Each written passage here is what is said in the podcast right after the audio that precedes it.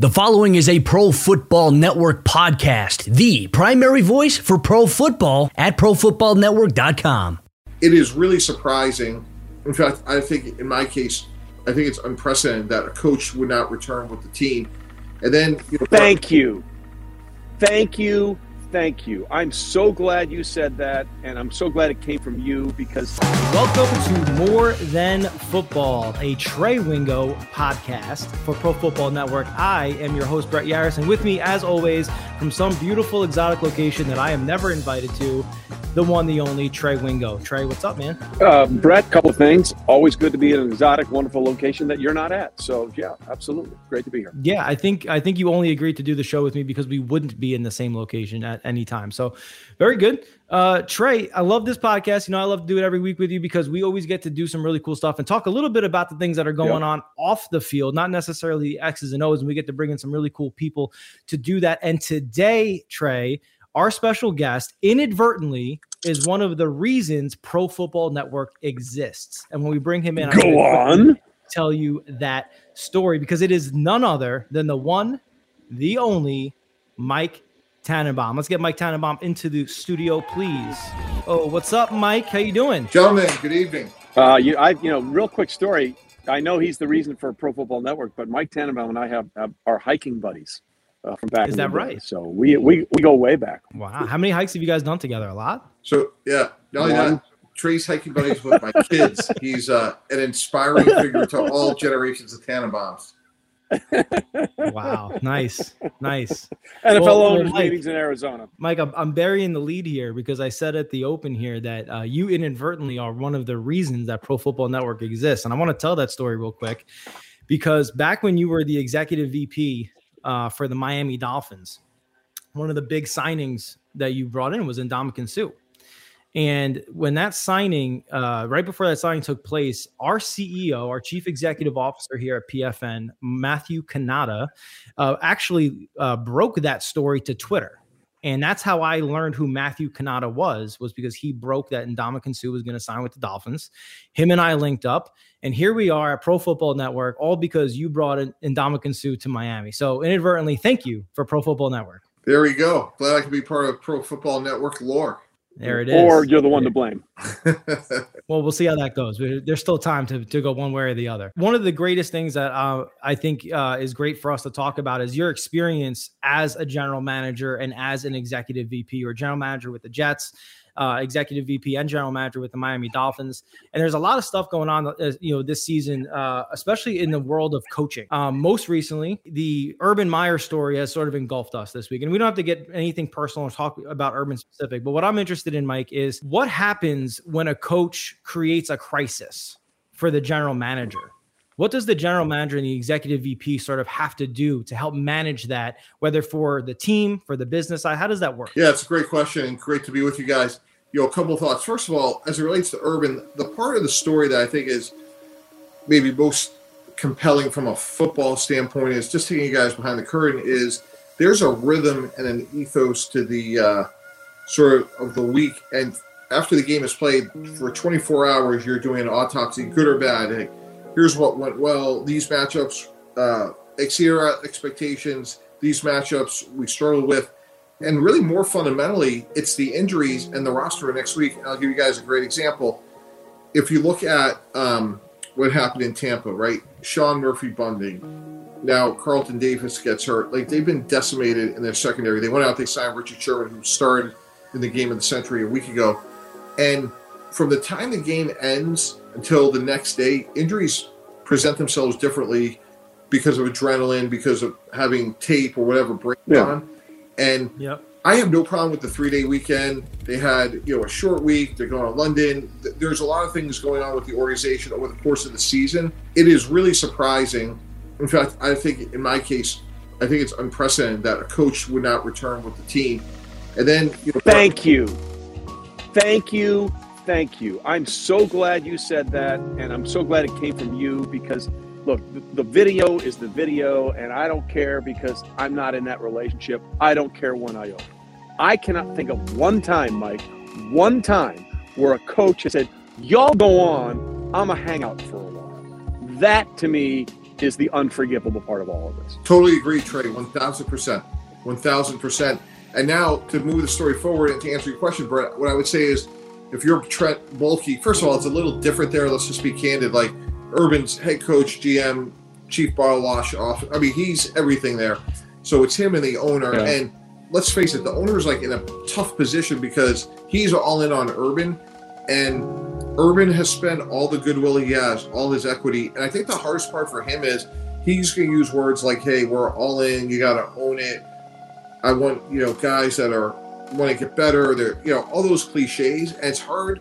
You know, players, they're grown men and they're not dumb. And they're, they're like, well, wait a second. Like, you didn't fly back with us. Like, how all in are you? And again, right. like, no problem with the three day yeah. weekend. But as Trey said, Brett, like, it's inexcusable that he wasn't with the team. The only other time I can think of on any level, Mike, when that happened was at UConn when Randy Edsall was the UConn head coach and they played in a BCS bowl game and he didn't fly back with him because he was going to Oklahoma to take the Sooners job. So the only right. other time I can think of where something happened, the guy was leaving, like he was out the door. Uh, and, and, to me, he used up more goodwill and problems this summer. I wrote about it uh, on my bulletin page, treywingo.bulletin.com. He hired Chris Doyle, which was an, just an incredibly unthought out thing to do, considering how he was let go at Iowa. And then he didn't just bring in Tim Tebow; he signed into a contract. Now, I, if you want to give a guy a tryout and see what he has, that's cool.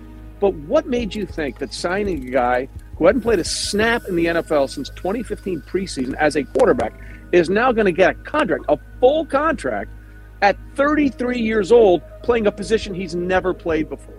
It, these are the things that I was wary about heading into the season, and everything that I've been worried about has been validated by everything that they've done. Yeah, no, Trey, I totally agree. And, and again, like it just looks at like a lack of check and balances. Like if you want to bring Tim Tebow in, bring him in as a coaching intern. You want to try to help Chris Doyle, like you know, repair his reputation and learn from his mistakes. Bring him in for a weekend or a consultant, see how that goes.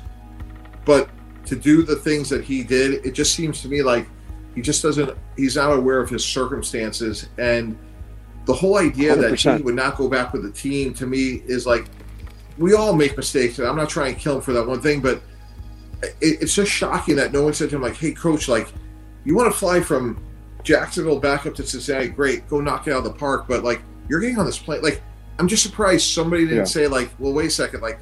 It could have been Joe Cullen. It could have been Brian Schottenheimer. Someone should have said, "Hey, coach, like you got to come with us." Well, well listen, Mike and, and, Brett, and, and, just real yeah. quickly, Brett. I mean, yeah. that's because he doesn't understand how different it is to be a coach of men as opposed to a a a uh, a king of kids.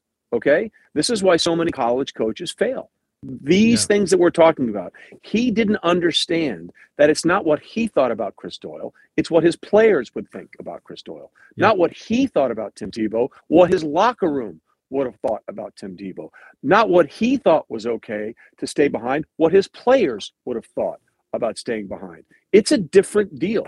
Look, being a college coach and being an NFL coach is the same in the way that a tofu burger and an Angus burger are the same. They're technically the same sandwich, but they could not be more different. And he has not figured that out yet. Well, I want to, I want to, you know, Trey, I talk about this with you all the time. You, you know, and both of you know my, my background in in behavior science. I am, uh, it, I'm always talking about environment, right? And the college environment, while the game is the same, it's a football, it's between the hashes, all these different things uh, the environment in the NFL is completely different, requires different behaviors. And he just hasn't learned how to behave the correct way in this NFL environment. But I want to go back, Mike, to the importance of riding back on the plane because I don't think the common fan realizes it's how huge. important that is. I've seen people comment on Twitter and say, um, what was he going to do? He's going to chaperone them back to their rooms or back to their houses. Why is it such a big deal? It's not the point. Can you can you explain, especially following a loss? Why the head coach needs, from your perspective, as also an executive leader in, in, an organization, why the head coach needs to be on that plane. yeah, there's a million reasons, both tangible and intangible. Let's start with the tangible. Like very specifically, you land. It's a very short night after an away game. You're in by 9 a.m.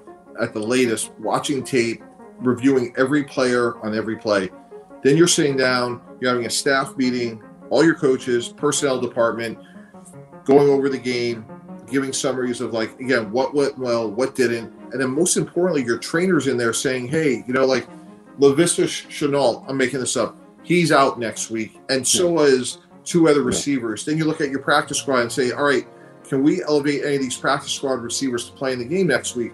No, they're not ready. They're too young, whatever. All right, who's the best receivers out there on the street that we could go get? That's like right. the exact discussion of what happened in Tampa, why Richard Sherman was signed. And every moment is critical. You got to get these guys in, and then there's COVID protocols. Like the clock is ticking for the next week.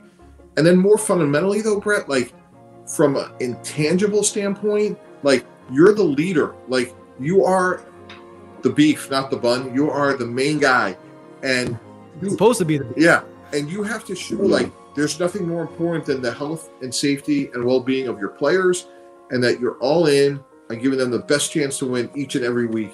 And there's a time and place to take off. I'm sure there's been tons of time over the years that Coach Belichick snuck out to Nantucket for a night or two, but no one ever questioned his commitment or not leaving the building knowing that the hay is in the barn. And, listen, I, that's an important thing because we're all kidding ourselves if we don't understand that this is colored by the fact that they're 0 4. Okay?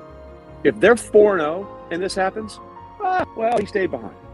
But they're not. Okay? You're not. You're you are as as Mike Tannenbaum knows better than anybody from being around Bill Parcells. You are what your record says you are. They're a crappy football team. If right. if he did this at four and zero, oh, it'd be like, well, that was weird, but okay, it's working, whatever. But it isn't working. Like it isn't working on any level.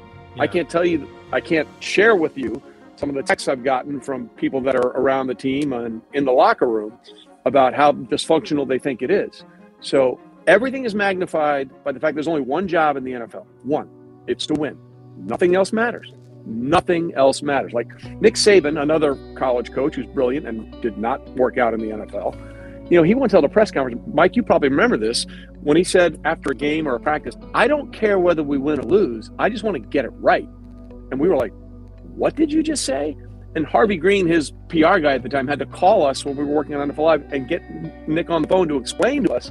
I'm like, I get what you're going at. You want to set a program, but you can't say wins and losses don't matter. You know, like much like Urban can't say publicly, wow, it's like everybody's Alabama in the league.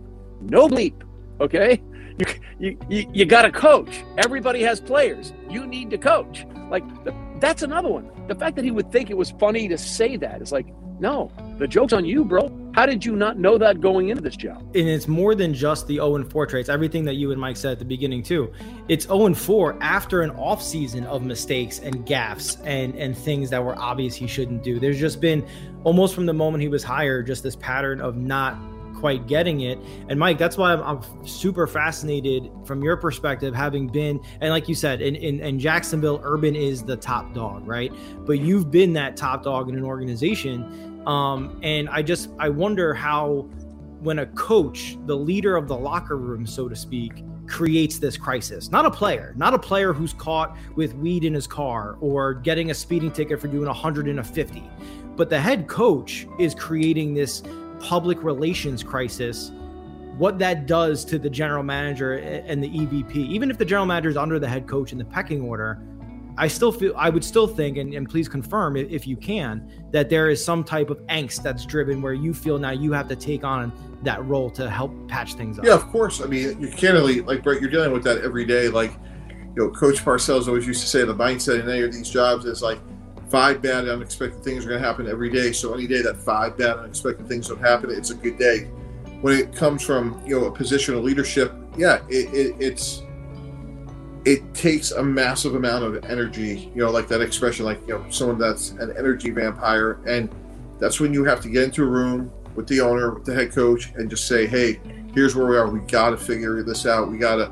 In my case, you know, New York, Miami, bigger media markets, it was always you know times ten whatever it was, you know, drafting Laremy Tunsil and trying to explain that. That's not exactly what you asked.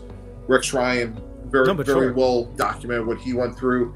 And you sit there and you just try to work very hard and communicate again above or below or to the side. And, and you know, and that I think was one of the things, and I think Trey kind of hit on it about going from being the king of Columbus to trying to lead grown men, which is, and I'm not trying to kill Urban here, but even the way he tried to rectify things afterwards, there was a sense of like he was a little tone deaf. Like it was a little bit of like he gave the impression that he was beyond reproach, where when he's not. Right. Yeah. Well, I mean, look, his his situation in Ohio State also ended poorly, uh, with a situation where he would not take full ownership of something that happened under his tutelage there. So again, I'm not. I, I don't advocate for anybody getting fired. I don't do that. I don't scream this guy's got to go, this guy's got to go, or anything like that. All I'm saying is, uh, I'm I'm if I'm Shad Khan, I'm wondering what I've gotten myself into. Yeah. I want to, Mike, I want to transition real quick, but before I do get to the second topic, you brought up Laremy Tunsil. And I remember, because, and, and I've shared this with you in, in our, you know, various conversations that we've had, that I grew up, not anymore, but I grew up a Miami Dolphins fan. And I remember that draft, and I remember like the shock of getting what I at least believed was the best player in that draft falling to, to you guys at 13. Was that public relations atmosphere maybe the most difficult to manage in the social media era of your career? Uh, no, I, I felt like it was like an opportunity. You know, like here was a great player. He was a really, really good person who had made a mistake. He had a great story to tell, and we just had to keep telling it. And we had a good left tackle in Branden Albert. It was an opportunity to get a, a, a really, really good player. And, you know, that turned out to be a great decision. And good people make mistakes. And, you know, for us, it was an opportunity that he to us. Now, I want to I want to transition because there's there's something else going on this week, but it's really po- kind of been going on all season. Trey and I have talked about it a few times. We talked about it in the in the preseason when the rookie quarterbacks were playing, and it was getting kind of obvious for a couple teams, maybe Chicago, maybe Jacksonville, that the rookie quarterbacks they drafted were going to see the field sooner rather than later. And Matt Nagy sort of has taken his time in getting to what he eventually announced this week that Justin Fields is going to be the starter moving forward. And it was just a couple days ago where he said that Andy Dalton's the guy when he comes back. And then a few days well, later. Well, hold on. Before you go any further, before you go any further, Mike, what does that tell you? Like, to me, it's so devoid of leadership. Like, take a stand. Okay. You know. But but what does it tell you?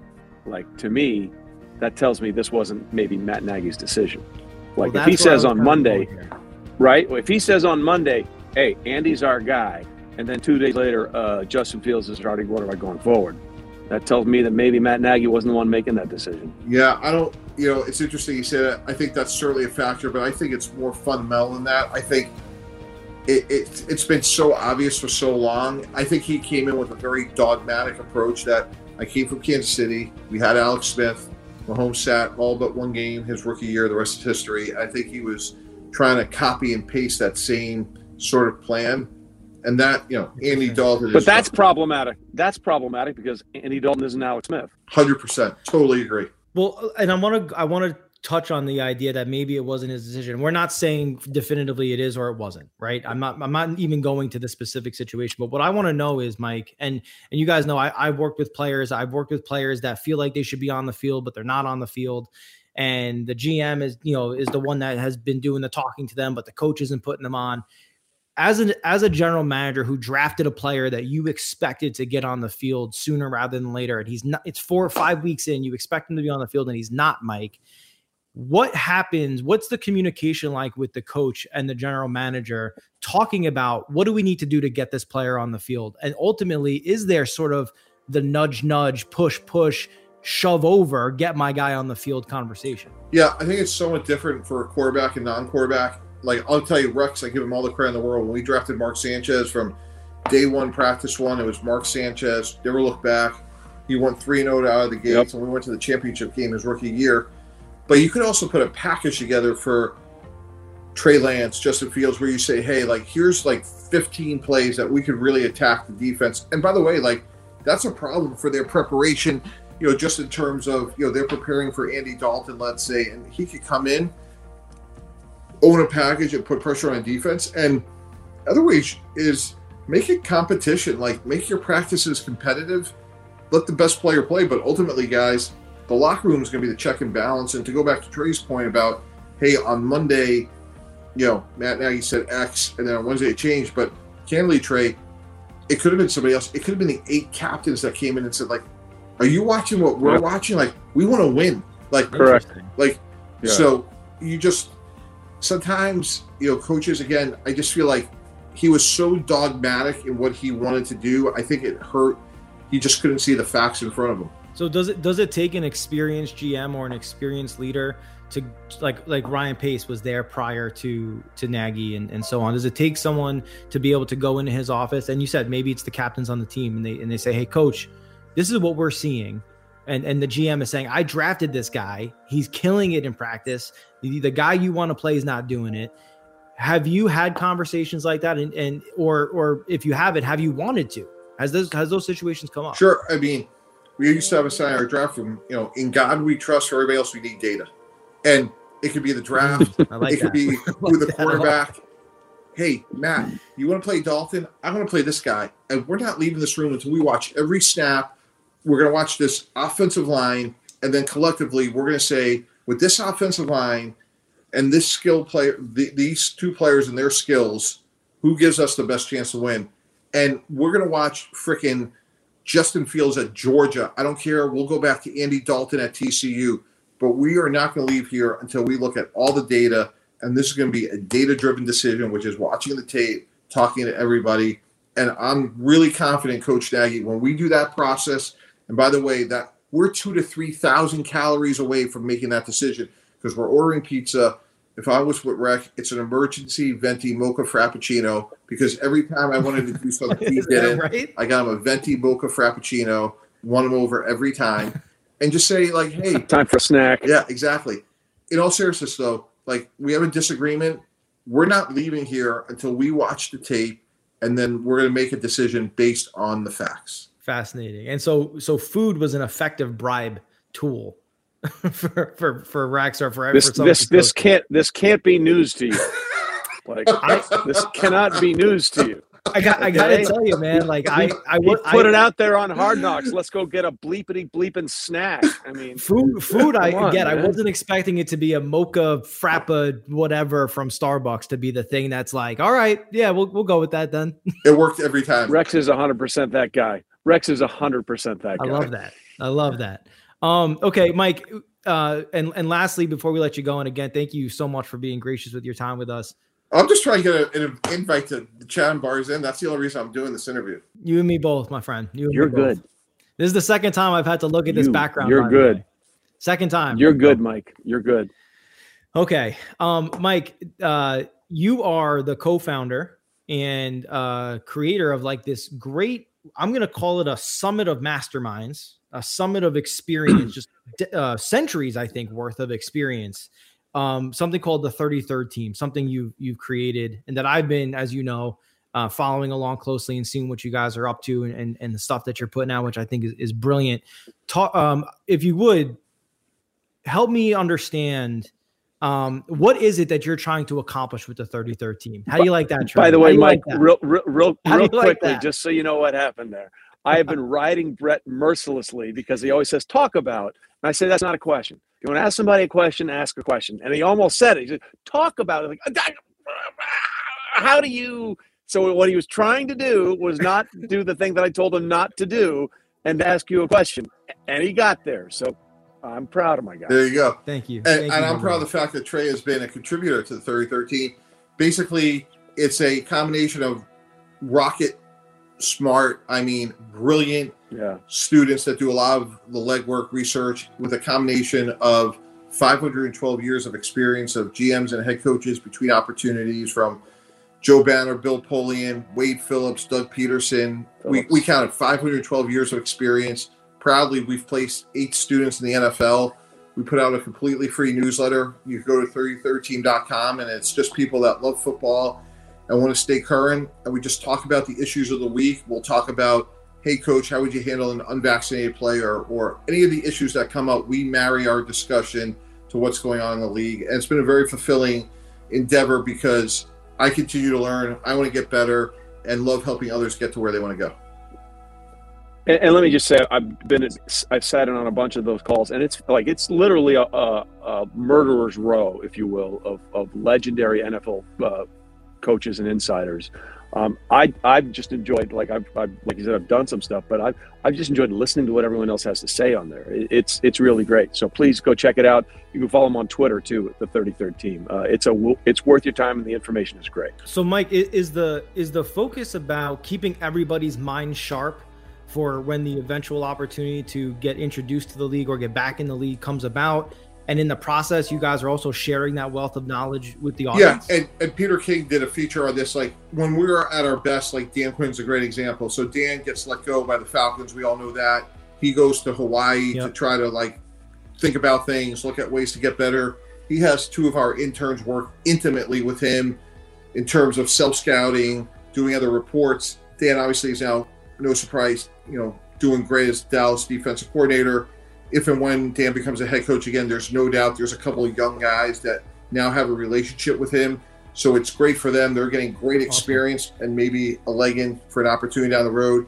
Dan, who's unaffiliated with a team where you lose all the support system, has again world class people to help do a lot of the legwork on these research projects.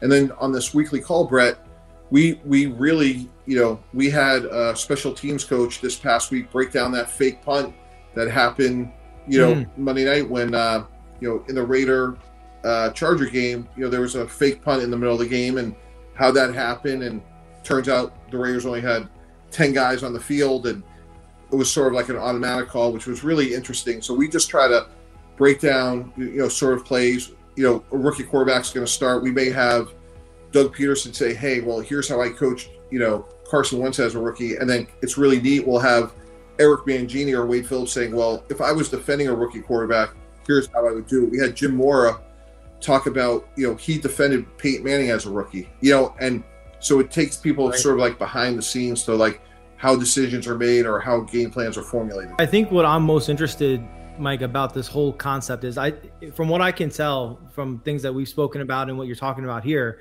is it's a very innovative approach to um, accomplishing three or four things at once.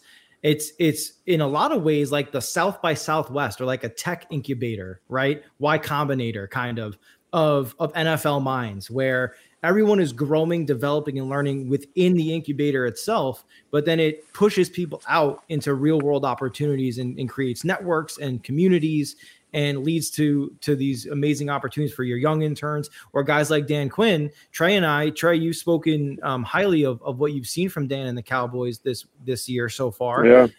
You know, you talked about how last year, you know, Mike Trey was saying that the Cowboy, you know, we didn't think the Cowboys could stop anybody because they didn't stop anybody last year. And here comes Dan Quinn, and that defense is is very turned around. I just think I think what you guys are doing is fascinating. I think it's a super innovative approach to football content, um, football coaching, and mind melding. Um, just I think it's I think it's awesome. Uh, I, I, can't you know throw enough praise your way. Trey mentioned follow them on Twitter at the 33rd team.